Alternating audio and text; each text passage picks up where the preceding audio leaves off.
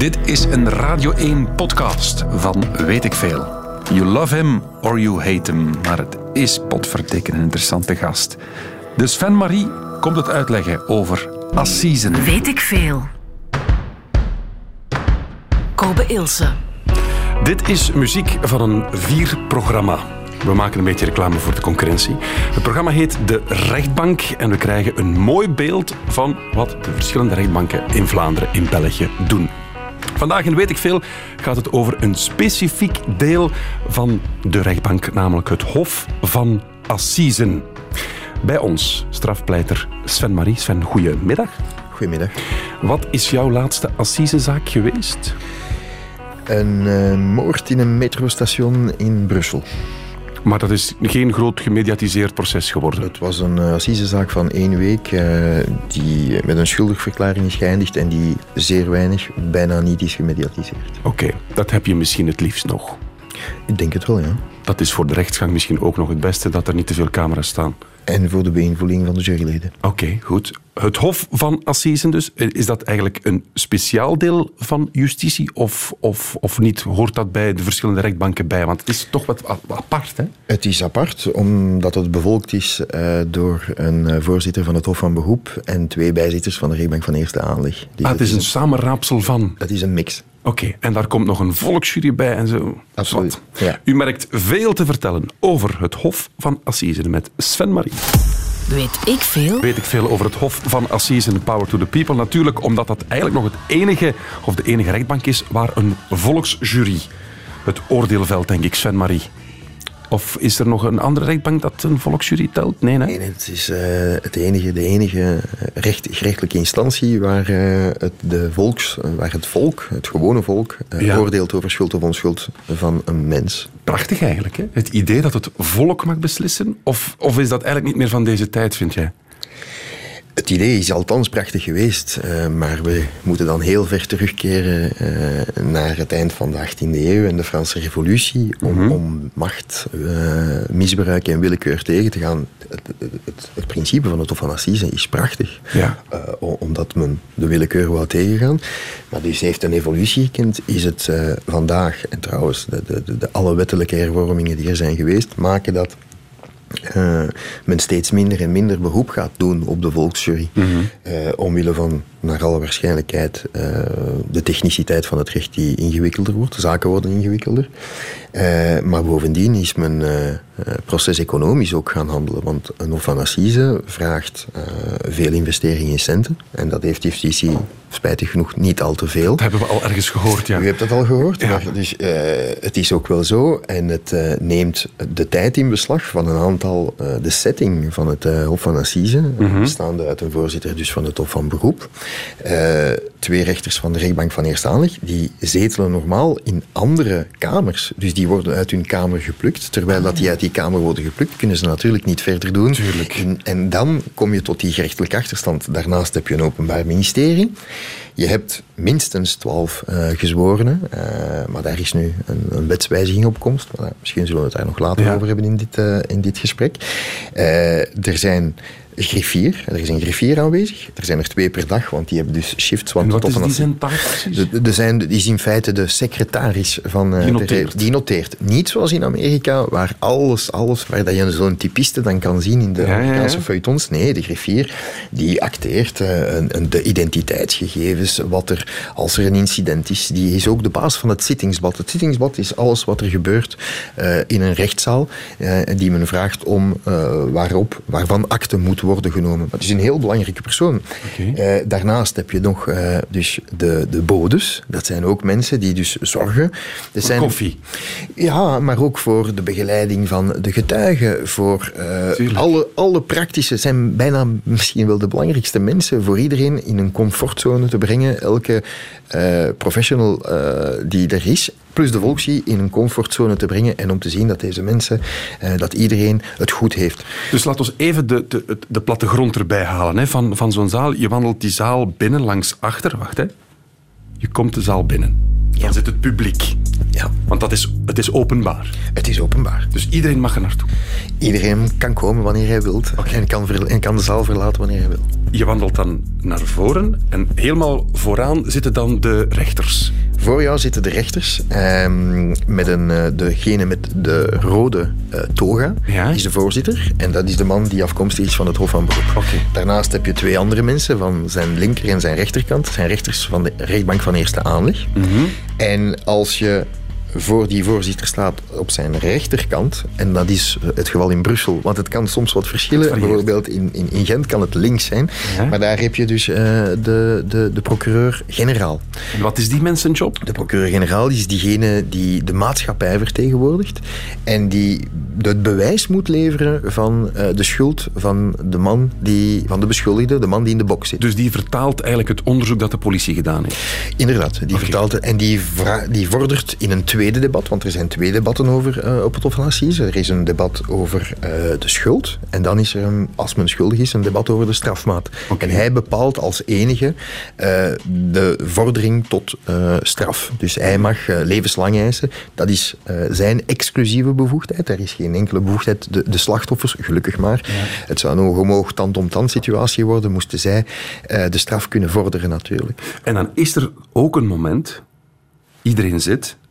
Ik, ik, ik, ik, ik spreek uit eigen ervaring wat ik op het journaal heb gezien, is Sven.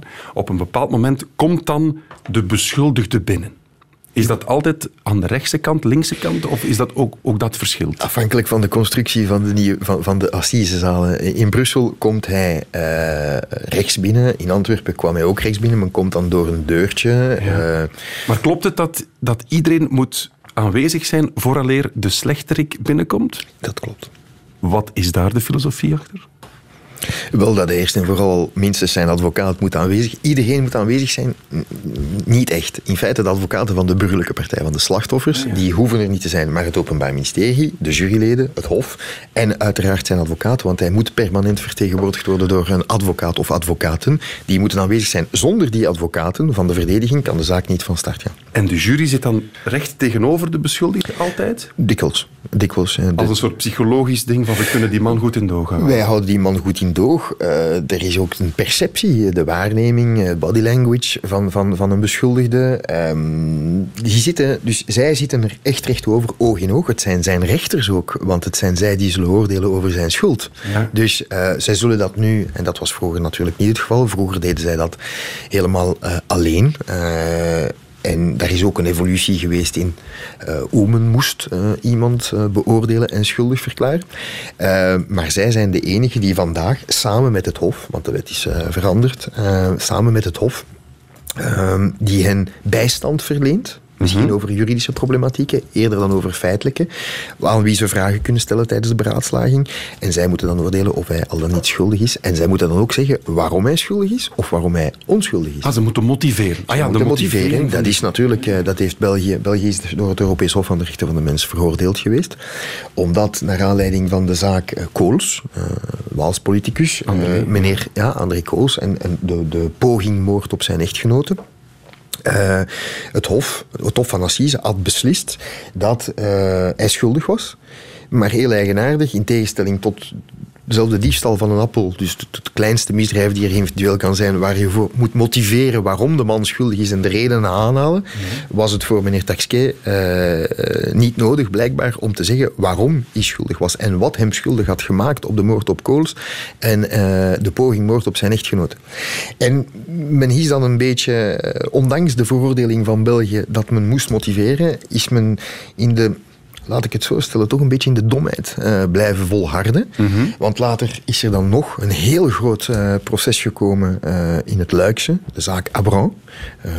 Ja. een, een, een, een, Zware crimineel, Een zware crimineel, een zware gangster, die is veroordeeld geweest met een, een, een criminele organisatie van een vijftiental mensen.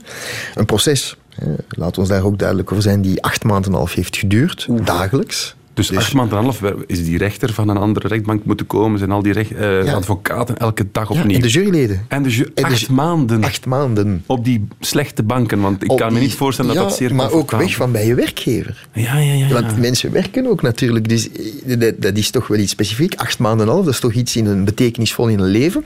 En dus daar hebben ze ook geoordeeld dat een aantal mensen schuldig en ook een aantal onschuldig waren, maar niet gezegd waarom ze dat waren. En dat proces, ondanks acht maanden, is, heeft miljoenen aan onze Tuurlijk. belastingsbetaler gekost. Maar die jury, dat fascineert mij nog even daarover. Wie, zit, wie is dat? Dat kan iedereen zijn. Je krijgt een brief in je bus, je moet je aanbieden en dan moet je gaan. Er zijn een aantal voorwaarden aan verbonden natuurlijk. Hè. Je hebt een leeftijdsvoorwaarde. Die, eh, er is een minimum en een maximum leeftijd. Oké. Ehm, Wat is de maximumleeftijd? ik dacht 67. Omdat ze Ehm, ervan uitgaan dat je erna misschien niet meer...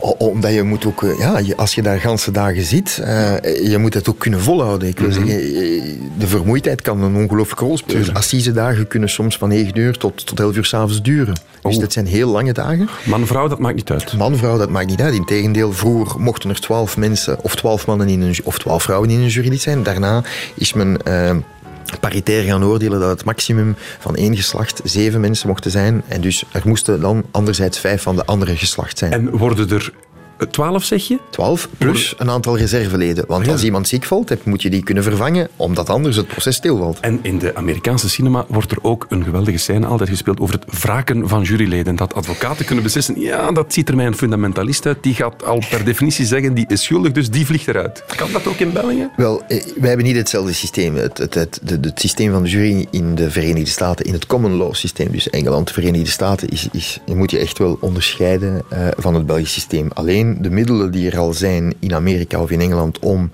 eh, onderzoek te gaan voeren naar eh, de, de potentiële juryleden, Ja. dat maakt al deel uit van het absolute proces natuurlijk. En dat zie je ook in die, al die Amerikaanse feuilletons. Hier in België is het een beetje verschillend. Hier, wij als advocaat, wij weten in feite, wij krijgen een soort van fiche van elke persoon die is gekozen. Wat gekozen. staat er op die fiche? Wel, Hobby's? of hij gehuwd is, eh, of hij een strafrechtelijke veroordeling is op, eh, heeft opgelopen, maar sowieso wordt je dan al uitgesloten, want kan je niet als jurylid zetelen. Maar geen dossier van de staatsveiligheid met politieke voorkeuren en dat soort Helaas dingen? niet, niet, Nee. helaas niet. Maar dus het enige wat wij, eh, de sociale media heeft gemaakt, dat veel mensen zichzelf Ah. blootgeven natuurlijk in, aan, de wereld. Dus jij gaat op die Facebookpagina's? Wij gaan op Facebookpagina's kijken. Meen je dat? Ja, dat doen we. Ja. Om te zien van dat is dat profiel, dus die gaat misschien eerder toch zo die persoon of de beschuldigde bekijken. Ja, natuurlijk. Ik, ik denk, je moet, je moet weten welk, welk eh, vlees je in de kuip hebt. Een beetje. En de, me- de, de weinige middelen die wij hebben, eh, zijn de Facebook, waar, dat je, waar mensen echt heel veel op zeggen. Ja. Eh, wat ze denken, wat ze doen, wie ze zijn, geeft ons meer nu de mogelijkheid om toch mensen te kunnen, wat wij ook doen, screenen. Net Mag zoals je ze contacteren? Nee, absoluut niet. Dan mag je, Je mag er absoluut niet naartoe gaan op café en zeggen, zeg, eh, je, je mag, zij zijn, je, je hebt er eerst en vooral tijdens het proces ervoor heb je gewoon een naamlijst met hun adres en al die zaken. Maar dus het staat eh, uit buiten kijf natuurlijk dat je, da- dat je daar geen contact mee mag opnemen. Het eerste contact uiteindelijk. Gedurende het proces is het contact een louter eh, beleefd contact. Goedenavond, goeiedag, eh, goedenavond. Ehm, maar daar is geen gesprek. Daar mag, dat mag ook niet.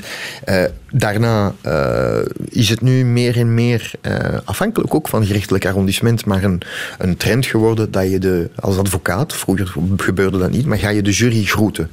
Maar dan spreek je natuurlijk niet wat er daar allemaal in het beraad is gebeurd en waarom zij, en wie heeft geoordeeld dat Ah, ja. die schuldig was. Want je weet niet ah, of je weet 12 achteraf ook niet van die heeft Nee, zo... ge- zo je, weet, je weet niet. Je weet helemaal niet. Je weet niet wie geacht heeft dat hij schuldig was of niet. Om af te ronden, dit blokje. Is er ooit een vriendschap ontsproten tussen jou en iemand die in de jury heeft gezeten? Nadien? Of is er echt geen ruimte voor een of andere persoonlijke band? Persoonlijk eh, heb ik het een, een vriendschap? Nee, zeker niet. Eh, een liefdesrelatie evenmin.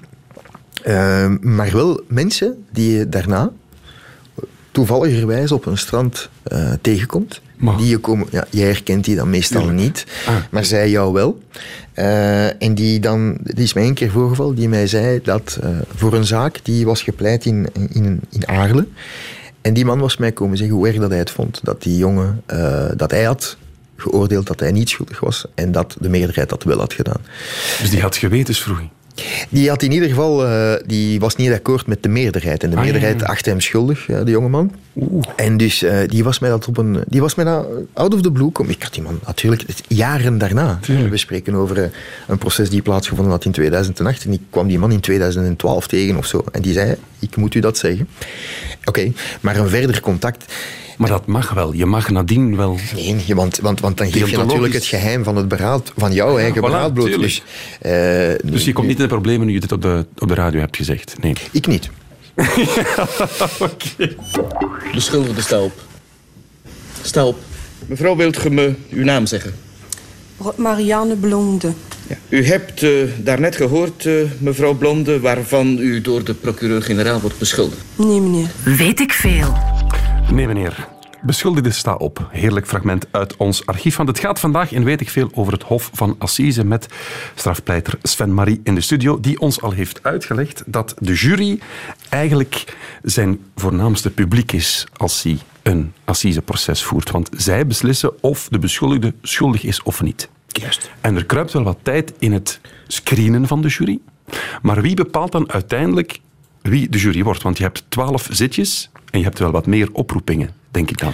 Ja, natuurlijk. Uh, eerst en vooral zijn er ook al de, de, de, de redenen uh, die een aantal potentiële ge, gekozenen, Mhm. gekozenen uh, aanhalen om niet te moeten zetelen. Oh, dat, dat, daar zitten geweldige excuses tussen, denk ik. Het is zeer divers. Wacht, vertel, ja, dat, dat, dat gaan we even, even onderstrepen. Vertel. Wat zijn zoal excuses dat je gehoord hebt? Ik heb een schoonmoeder. Uh, en die schoonmoeder moet uh, elke dag specifiek om 15.30 uur naar het park worden gebracht met, welke, met wie ik ga wandelen. Ah ja. En dat is dan... Uh, de schoonmoeder? De, schoon, de schoonzoon. Ja. De schoonzoon doet dat dan. Ja. het gaat... Je kan de, de gekste, de gekste redenen niet. Of anders, en dat is natuurlijk de absolute truc, is te zeggen... als je echt niet wilt meedoen, en dat is heel spijtig, want het, uiteindelijk is het een ongelooflijke ervaring als jurylid. En er is Mhm. nog nooit iemand van wie dat ik heb gezien of gehoord daarna dat de ervaring van het Hof van Assise een ervaring was die, zij, eh, die ze niet had willen meemaken. Maar de reden is natuurlijk, als je niet wil meedoen, zeg je wat, voor mij is die persoon schuldig die daar zit. Ah, vooringenomenheid. Zo simpel, ja. Als je die vooringenomenheid hebt. eh, Stel nu, dat, als ik het even persoonlijk mag maken, ik krijg een brief, maar mensen kennen mij, ik ben een, een BV tussen aanhalingstekens. Is dat een reden dan om, om te weigeren? Of om, is dat een reden om niet opgeroepen te worden tout court? Nee, absoluut niet. Iedereen kan eigenlijk iedereen, opgeroepen worden. Iedereen kan opgeroepen worden. En is dat te weigeren? Kan ik zeggen, zeg mannen, acht maanden op mijn stoel gaan zitten, vergeet het? Wel, uh, nee, want het is Nee. een, uh, een burgerplicht. En, Zoals uh, stemplicht. Zoals een stemplicht, zoals zetelen in een jury, is een burgerplicht. En natuurlijk, je, je, je sluit sowieso een aantal, en dat is natuurlijk de problematiek, dat is het gebrek aan diversiteit in de juryleden. Je hebt uh, heel weinig kans dat in je jury uh, bijvoorbeeld uh, een vrij beroep zit. Wie kan, pak nu die acht maanden, een zelfstandige, een loodgieter, die, die een eenmansbedrijf heeft, hoe kan die man nu acht maanden gaan zetelen? Ja, want dat brengt mij tot de vraag, wat schuift dat? Wat? Wat verdient dat? Een jurylid? Ja. Er is een dagvergoeding. Nu, de exacte dagvergoeding uh, ken ik niet. Uh, maar zij, het is wel aan de werkgever. De werkgever is natuurlijk wel verplicht uh, om. ze mogen dus niet tijdens die periode, als zij moeten zetelen, mogen ze natuurlijk niet ontslagen worden. Maar Ah, ja. er is een dagvergoeding die compenseert, die uiteindelijk compenseert wat je verdient of zo. maar een groot, groot, de lotto winnen is dat niet. Och nee. Nee, dat is echt een burgerplicht. Die, dat is echt een burgerplicht en dan win je de lotto dikwijls niet. Oké, okay, we gaan even terug naar het allerbegin. Want wat is de filosofie? Je hebt het daarnet al gezegd. We moeten terug naar Napoleon. We moeten terug naar Napoleon en, en, en het Ancien Regime. Ja. En toen de Franse Revolutie uh, in 1789 uh, er kwam. Frankrijk heeft uiteindelijk uh, in 1793 hebben zij, na, je weet, Frankrijk was een, een, een, een veroveraars. Hè, Napoleon, Mhm. dus Napoleon en, en alles, al die mensen er rond. En zij hebben dus het, het, het Assisen-systeem, de volksjury, hebben zij meegenomen uit Engeland. Ah ja. Ja, en dan eh, is de jury hier in 1789 met de, de, de verlichte geesten, eh, want er was in het ancien regime wel weer eens eh, veel willekeur en machtsmisbruik. En om eh, mensen te laten beoordelen door het gewone, ik zet dat dus natuurlijk tussen eh, aanhalingstekens, maar niet door het elitaire, door, door, door, de, door de elitaire mensen, heeft men dus die volksjuries gemaakt om over eh, onder andere eh, misdaden, politieke misdrijven en drukpersmisdrijven in een later stadium eh, Ah, ja. te gaan oordelen. Dus, dus niet elke rechtszaak kan een assisezaak worden. Je hebt, je, er zijn een aantal parameters waar, waaraan je moet voldoen. Wij kennen vooral de moordzaken. Wij kennen vooral nu druk- en, en, en, en persmisdrijven, dus een, een, een, een, eh, een, een artikel in de krant, eh, neem maar. Ja, dat is absoluut zo. Dat is Dus als natuurlijk... ik hier iets verkeerd op de radio zeg, kan dat een assisezaak worden. Ja, maar het, het probleem is natuurlijk de tijd die daar wordt ingezet. De tijd die daar wordt ingezet en de problematiek, de bijkomende problematiek is dat er een verjaringstermijn is. En we weten allemaal dat assiseprocedures vooraleer, omdat dat speciale hoven en speciaal samengestelde rechtbanken zijn, dat allemaal tijd duurt. Dat is dikwijls, eh, zijn die zaken al verjaard vooraleer ze voor, de rechtbank, enfin, voor het hof moeten verschijnen. Ja. Maar dus de- het, het, het principe van- van het Hof van Assise eh, om, om de willekeur en de macht tegen te gaan, dat is, een van de heilige, dat is ook een van mijn heilige principes, eh, is, in, is in, in, op dat ogenblik is, is fantastisch geweest. Is echt fantastisch geweest, omdat je, omdat je juistere eh, rechtspraak ging hebben eh, met, met mensen die. Het was niet het ons kent ons, want de elite verdedigt de elite en de gewone man. Ja, tuurlijk. Dus, eh, En toch willen we er blijkbaar vanaf. Wel, zoals ik daar straks zei, het is, het is voornamelijk... Het is een heel raar... eh, weet je, wij surfen soms een beetje op de... de, de het is een beetje de waan van de dag. Eh, wij hebben een Hof van Assise. Ik ben niet de grootste voorstander van het Hof van Assise. Ik ben wel een voorstander van de wijze waarop het Hof van Assise... ehm, hoe, hoe het daar gaat. De jury aan toe gaat. De jury is niet echt Nee, specifiek, maar wel het onderzoek ter zitting. En het onderzoek ter zitting zijnde, de politie is de deskundige, eh, die komen getuigen. Dat is een zeer belangrijk iets. Want wat er op papier staat, is altijd anders interpreteerbaar dan wanneer je het komt zeggen in een open, openbare Ah, Dus zittingzaal. voor die jury komt, komen alle onderzoekers, psychologen, psychiaters, die Ja. komen allemaal hun verhaal doen. Die komen allemaal hun verhaal doen. En, en, en ik kan wel be- begrijpen dat men een aantal, als iemand een beschuldigde 40 moraliteitsgetuigen oproept, dat, dat dient uiteindelijk tot niks. Met twee moraliteitsgetuigen, een vriend en je, en, en je mama of je papa, dan volstaat het ook al. Maar dus, men, men trekt het soms nodeloos lang. Dus dat dat moest ingeperkt worden, was een eerste punt. Vandaag zegt men, het Hof van Assise bestaat nog altijd, maar proces-economisch duurt het allemaal te lang. Dus wij gaan oordelen dat er geen volksjury meer zal oordelen, maar wel beroepsmagistraten over, en dat noemt men dan de criminele kamers vandaag, die gaan oordelen over doodslag en moord, die tot de exclusiviteit nog niet zo lang behoorden van eh, het Hof van Assise. Alleen is het probleem dat we vandaag moeten ongelooflijk oppassen dat we niet ehm, voorbij gaan aan eh, deftig rechtspreken.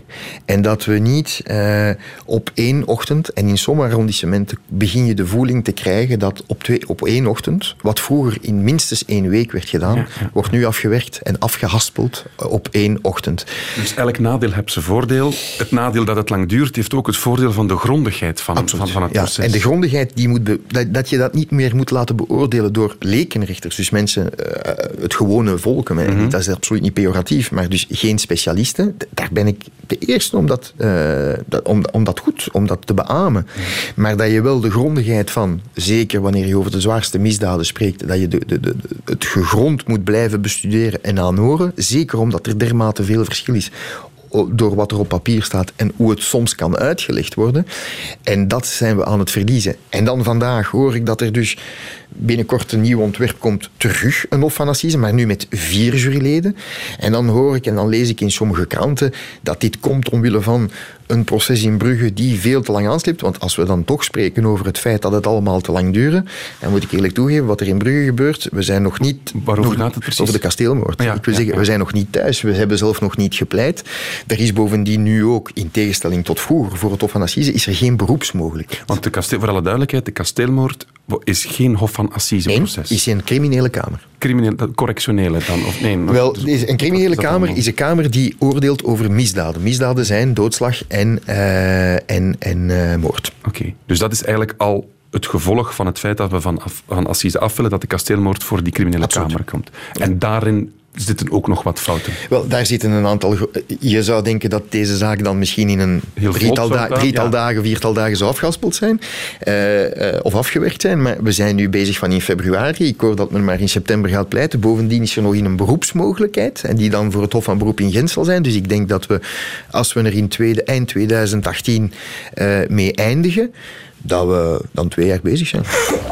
Dit is Piet van Eekhout, de succesvolle strafpleiter bekend van het televisieprogramma Recht van Antwoord, voor wie geen zee te diep is, geen zaak te moeilijk. Vertelt u nu eens in uw eigen woorden wat er precies is gebeurd. Wel, eh, ik kwam die bank binnengelopen met mijn riot gun.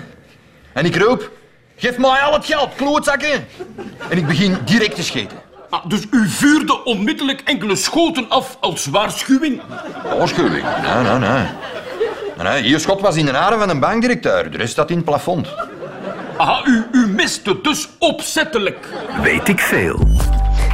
Piet van Eekhout door Chris van den Durpel. Want het gaat, en weet ik veel, vandaag over het Hof van Assisen met Sven-Marie, advocaat bij ons. Ehm, we zitten in het proces. Iedereen is gaan zitten, we kennen de plattegrond ondertussen. Laat ons er snel eens doorgaan. Wat is de opbouw van dat assiseproces? Hoe begint het, het bij ja, het begin? Ja, dat is logisch. De jury is samengesteld. Eh, het eerste wat er gebeurt, en dat is het eerste deel, is de lezing van de akte van beschuldiging. En dat is dus wat eh, een feitelijke samenvatting, maar zo objectief mogelijk eh, vanwege de procureur-generaal. Na de lectuur hiervan is er het verhoor, het op de rooster leggen van eh, de beschuldigde. Niet alleen over de feiten voor de welke hij eh, wordt vervolgd, maar ook over zijn, eh, zijn, zijn, pers- per- zijn persoonlijkheid, zijn jeugd, zijn studies, zijn relaties, over alles. En daarna volgen de eerste getuigen, dat zijn meestal de onderzoeksrechter, dat is de leider eh, van het onderzoek, samen met zijn eh, speurders, de deskundigen, eh, de moraliteitsgetuigen, de getuigen van eventueel de feiten, voor zover er die zijn. En nadat dit tweede deel is gedaan, worden de pleidooien aangevangen. Dat is interessant, die pleidooien, daar wordt veel over gedaan. Dat is een soort theater. Jeff Vermaas heeft er ooit over gezegd, een goede strafpleiter moet nederig blijven, ad rem zijn en geen ui zeggen. En ijdelheid helpt. Dat is toch het nek plus ultra van, de, van advocaat zijn, denk ik, pleiten op een assiseproces. Nee? Dat, daarom doe je het ook. Hè. Eh, dit is ook de enige, eh, het enige forum eh, waar je echt zonder eh, onderbroken te worden je ding kan doen. Nu, eh, het gaat niet om acht uur of negen uur pleiten over zaken, over, eh, over, het gaat over het dossier natuurlijk. Maar een welbespraaktheid en het vergeten Ja. is natuurlijk een, het, het, het maakt het aangenamer voor diegene die luistert. Ehm, ik denk dat. Misschien is er ook een evolutie in de volksjury. En was de volksjury 15 tot 20 jaar geleden goedgeloviger dan vandaag. Vandaag maak je die mensen, maak je niemand nog iets wijs. Oké. Ehm, emotionele pleidooien helpen dikwijls ook niet meer. Wat mensen zijn kennen. veel rationeler geworden. Dat is de oudere generatie, als ik het mag zeggen. Ah, Pleiters gaan voor de pathos, gaan voor de, de, de zeer emotionele pleidooien van Eekhout, Vermassen. Dat, dat is nu minder dan. Oh, eh, Jeff Vermassen is ook eh, heel veel voor de tijd dat hij begon, heel veel voor de slachtoffers op te treden. Maar hij is ook heel eh, lang eh, advocaat geweest van een aantal mensen eh, Ja. eh, in, het, in het dossier Orion, eh, waar hij toch voor de daders eh, is opgetreden. Mhm. En dat, dat, dat deed hij met evenveel passie als hij dat doet voor de slachtoffers. Het is natuurlijk een gemakkelijkere rol. Of men is... eh, Is dat zo, een slachtoffer? ja, natuurlijk. Want, Is dat iedereen, zo? maar ja, want je identificeert je met het slachtoffer. Als, als iemand, ik, ik heb de vrouw verdedigd die met, eh, heel hard met zwavelzuur is eh, overgoten geweest. De mensen, en zeker dan de vrouwen die in de volksjury zitten, die identificeren zich met, met, met die vrouw die helemaal verminkt is, die zegt dat de, de spiegels haar grootste vijanden zijn. Want iedereen stelt zich in de plaats. Wat als? Wat Ja. als dat mij zou zijn overkomen? Hoe zou ik reageren? Hoe zou mijn man reageren? Hoe, wat zou ik willen? Dus je, je identificeert je aan een slachtoffer. En hoe bouw je dan dat pleidooi op, Sven? Ga je dan echt op zoek bij jezelf naar wat zou ik willen horen? Of, of ga je echt juridisch de feiten nog eens op? Nee, je gaat toch voor, het- voor de emotie, je gaat toch zoveel mogelijk willen inwerken op die jury? Op dat Nee, je, moet, je moet eerst en vooral, en dat is waarom dat ik zeg, daar is een evolutie. Je gaat eerst uitleggen wat rechtspreken is. Volgens mij is dat het belangrijkste. Want wij, wij, wat twijfel is. Wij oordelen elke dag, of wij twijfelen elke dag over het hemd dat jij vandaag aan. Ga ik het blauwe aan doen of doe ik het witte aan? Ik wil zeggen, dat is twijfel. Maar twijfelen in rechtszaken heeft natuurlijk een andere dimensie en een ander gevolg. Het gaat hem over, je, je moet opbouwend werden, gestructureerd. En dat gaat over uitleggen wat rechtspreken is, wat oordelen over een medemens is, hoe moeilijk dat dat ook is. Met alle principes, rechtsprincipes, want het is niet omdat je denkt, en ik ga heel grof stellen, uh, ah, het is iemand van een andere nationaliteit, dus hij zal het wel gedaan hebben. Dit zou een beetje kort door de bocht zijn. Ja. Je moet dus opbouwen, feitelijkheden, juridisch, daar kan emotie bij zitten, want sommige misdaden zijn een en al emotie. Passionele moorden zijn een en al emotie van een vrouw of een man die haar, eh, die haar vandaag lees ik in de krant dat een topchirurg Ja. bekend heeft dat zij haar dochter heeft vermoord. Maar dan zie je daar een aantal dingen bij. Dus daar is heel veel emotie. Dus die emotie probeer je ook te brengen. Zonder dat, het, dat je de violen uithaalt, eh, want daarmee eh, spreek je niemand vrij. Want hoe moeilijk is het dat je advocaat bent van de beschuldigde? Je weet dat die moord gebeurd is, dat hij die of zij die moord heeft gepleegd. En dan toch sta je daar met volle overtuiging een jury te overtuigen van wees lief voor de beschuldigde. Ja. Dat, dat moet toch als mens... Je, je, vermengt, je mengt twee dingen. Eh, want hier ga je al vertrekken van het standpunt dat je hebt twee debatten, zoals ik zei. Je hebt het eerste debat is te oordelen of hij schuldig is Ja. of niet. Dat is, ja, dat is de, rationaliteit. Daarna, de ration, na de rationaliteit komt de, de beslissing over de straf indien hij schuldig wordt geacht. En ervan uitgaan eh, dat, dat per definitie eh, de advocaat of de advocaten weten dat diegene die achter hem staat schuldig eh, of onschuldig is. En dat zij dat al weten. En dat zij in feite aan het liegen zijn ten aanzien van een jury. Kom maar, Nee. In het proces Dutroux, de advocaat van Dutroux wist toch wat... Hij wist toch op dat moment al, dat, als hij begon te pleiten, dat hij schuldig was. Je, ne- ja, je neemt een heel extreem voorbeeld, natuurlijk. Eh, en hij heeft ook nooit niet de vrijspraak van dit gevraagd. Of nu het, actuele, de actuele zaak, de topchirurg, de advocaat daarvan, gaat, ze, heeft zelfs, ze heeft zelf gezegd, ik heb het gedaan. Dus Ja, dan is die vraag toch al... Ja, maar Toch dus- ga je daar dan met alle mogelijke... Dan is de eerste vraag te stellen. Het ergste wat je kan doen is ofwel je kind ofwel je ouders vermoorden. Dat is toch, dat is ongeveer een van de ergste misdaden.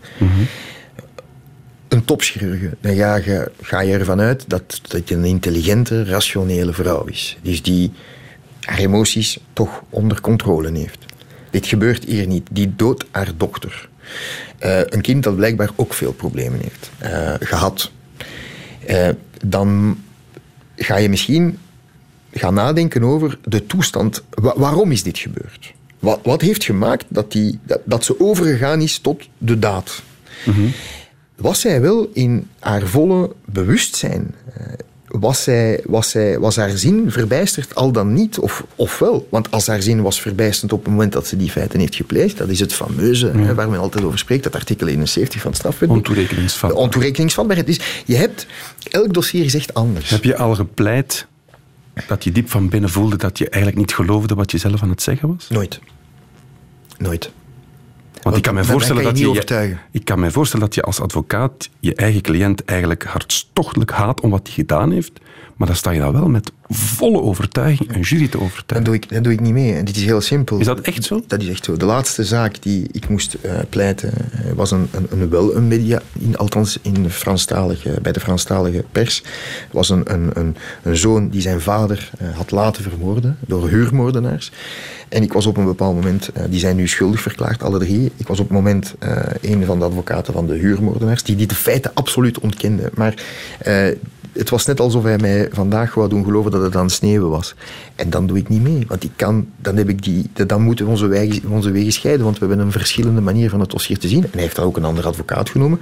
Die dat ook niet heeft gepleit dat het vandaag aan het sneeuwen was. Hoor. Maar, maar, maar die dat wel heeft aanvaard. Maar ik kon, die samenwerking was niet meer moeilijk. En als je die samenwerking, als die niet mogelijk is. Je, je, hebt, je speelt, tussen aanhalingstekens, met het leven. De vrijheid is het belangrijkste goed van een, van een mens. Als je voelt, als je aanvoelt dat je de muur ingaat, dan moet je de, de, de, de- eerlijkheid hebben ten aanzien van die man, maar ook ten aanzien van jezelf om te zeggen stop, cut the crap. Maar je kan toch niet halverwege een assiseproces zeggen? Nee, maar je bereidt wel een assiseproces niet de, de dag zelf voor. Je bent daar al weken mee bezig. Ja. En als je dan tot de overeenstemming komt dat, het, dat, ons, dat de ideeën, de, de, de, de, de manier de wijze waarop dat je het dossier ziet, niet hetzelfde is, eh, en dat de verschillen echt enorm zijn, dan moet je denken, en dan moet je aan die man vragen van, denkt u niet dat het beter zou zijn dat? Heb je ooit al iemand geweigerd omwille van de brutaliteit van de feiten? Dat je zegt, dit, dit kan ik als mens gewoon niet aan om, om hier nog maar juridisch te bekijken wat er mogelijk is? Ik heb uh, de grootste brutaliteiten verdedigd. Uh, een vader die met zijn vijf kinderen heeft vermoord. Uh, drie waarvan met het, met het snoeren van hun schoenen. Een dochter afgeschoten, een zoon afgeschoten. Vijf van zijn kinderen. Ik denk dat je dan in de gradatie van de brutaliteit in het hoogste zit. Mm -hmm. Zoals de gradatie. Uh, je hebt niet meer of erger, in, in mijn ogen natuurlijk. Maar je hebt die man ik heb, verdedigd. Ik heb die man verdedigd, maar dat is mijn beroep. Dat is, verdedigen is mijn beroep. Verdedigen zowel slachtoffers verdedigen als daders. Maar wat, wat pleit je dan op zo'n moment? Iemand die dat gedaan heeft. Waar, waar vind je dan in de voorbereiding van je pleidooi de kapstok om te zeggen: die ga ik gebruiken? In welke toestand bevond die man zich? Ik heb natuurlijk nooit de vrijspraak gepleit voor die man, mm. laat ons daarover duidelijk zijn. Hè? Ja. Uh, maar je vijf kinderen doden in een tijdspanne van negen uur, want het is niet allemaal niet achter, het is echt achter elkaar gebeurd, dan moet je toch de vraag stellen: wat gebeurt er in het hoofd van iemand? En mij, op dat ogenblik, ik wil die dingen begrijpen.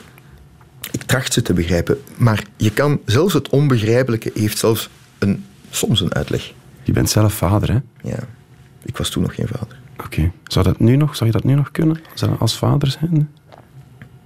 Ja. Ja, want er is een onderscheid. Anders moet ik echt scheidingen gaan, gaan, gaan pleiten of, of, of, of mij specialiseren in vennootschapsrecht. En, en, maar maar de, het amalgaam wordt te veel gemaakt van uh, wie Sven Marie als mens is en wie Sven Marie als advocaat is. Dat zijn twee verschillende werelden. Ik wil zeggen, uh, jij als journalist uh, en je moet over iemand schrijven die je echt niet leuk vindt, dan probeer je, dan is het jouw taak als journalist om in eer en geweten het beste artikel ervan te maken. Tuurlijk, objectief. Het is objectief ja, te zijn en dat, is, dat, dat, dat probeer ik te doen. En als je al jaren met je voeten in de modder van de samenleving staat, dat gaat toch automatisch ook aan de mens vreten? Dat vreet verschrikkelijk aan de mens. Dat, dat, dat. Je ziet, ik, ik leef nu al, sorry voor het woord, maar twintig jaar in smeerlapperij. Mm-hmm. Hoe die smeerlapperij ook is, daders, slachtoffers, kinderen, oude mensen, zwart-wit, het heeft allemaal geen belang. Je wordt, je hebt een, een soort van immuniteit gekregen uh, tegen de hardheid van deze wereld. Maar anderzijds uh, wordt het bijzonder moeilijk als mens om naar een uh, televisiejournaal te kijken, hè, naar een televisiejournaal te kijken, omdat het geweld als dusdanig je, je, je, verwerpelijk, je, je dat verwerpelijk vindt, mm-hmm. dat het moeilijk wordt. Dus je wordt ook veel emotioneler en veel. je gaat bijvoorbeeld de jouwen. dat kan mijn vriendin zijn, dat, kan, dat, kan, dat, kan mijn, dat kunnen mijn kinderen zijn, maar je wil die je wil die beschermen tegen Ja, want wij, wij, kennen elkaar ja. ook persoonlijk. Mhm. De, de Sven die ik op tv zie en de Sven waarmee ik op, op restaurant zit, dat zijn twee totaal verschillende mensen. Zie je dat bij, bij je collega's ook terug, bij, bij assisepleiters, van je moet dat wel ergens scheiden?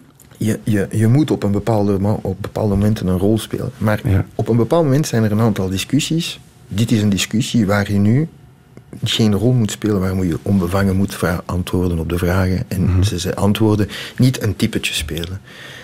Je, je, je, je- dit is een antwo- de antwoorden die ik je nu geef, zijn antwoorden die, die, die, die zoals ik ze aanvoel en, en zoals ik daadwerkelijk ben. Maar het grote probleem is dat mensen niet verder willen zien dan het, het, het, het, de advocaat, eh, de geldrijvende advocaten die, eh, die, die, die op, op, op rug van de criminaliteit en van de samenleving eh, bakken geld verdienen. Ja. Laat mij daar voor één keer en voor altijd één duidelijk standpunt over hebben. Je wordt niet rijk als strafpleiter. Oké. Normaal gezien bouwen we nu op naar een quiz en zo, maar daar, daar zijn we nu echt niet mee bezig. Want ik, we hebben een heel mooi fragment gevonden in het archief. Ehm, rechter van Vragen is ondertussen met pensioen. Leest het vonnis voor in de zaak van Noppen. En een rechter wordt ge- geacht om toch zeer boven emoties te staan, maar ook in zijn stem voel je emotie. Na beraadslaging met de rechtsprekende jury, overeenkomstig artikel 364 en 364 van het wetboek van strafvordering. Veroordeeld. Eerste beschuldigde Barry Albert, voornoemd tot 25 jaar opsluiting. Tweede beschuldigde de schutter Karel voornoemd tot 25 jaar opsluiting. Derde beschuldigde Dane Germain voornoemd tot 25 jaar opsluiting. Vierde beschuldigde verkouter Alex voornoemd tot levenslange opsluiting. Wellicht ben ik, zelfs wijle Karel van Oppen binnen TVK, ook een koppegaar binnen de magistratuur. Sommigen hebben me pijn gedaan. Maar die pijn leg ik als rozen neer op het graf van dokter Oppen. En dan breekt de stem van de rechter. Dat vond ik opvallend. Dat Assise is, en dat is de conclusie denk ik na een uur weet ik veel over Assise. Het is een ongelooflijk menselijke manier van mensen beoordelen. Wat ik soms in de rechtbank op vier het programma zie, is echt de, de wet toepassen. Je hebt 130 gereden, je mocht maar 120. Dat is zoveel boete. Bij Assise bestaat dat niet, hè, de regel. Jawel, die bestaat wel.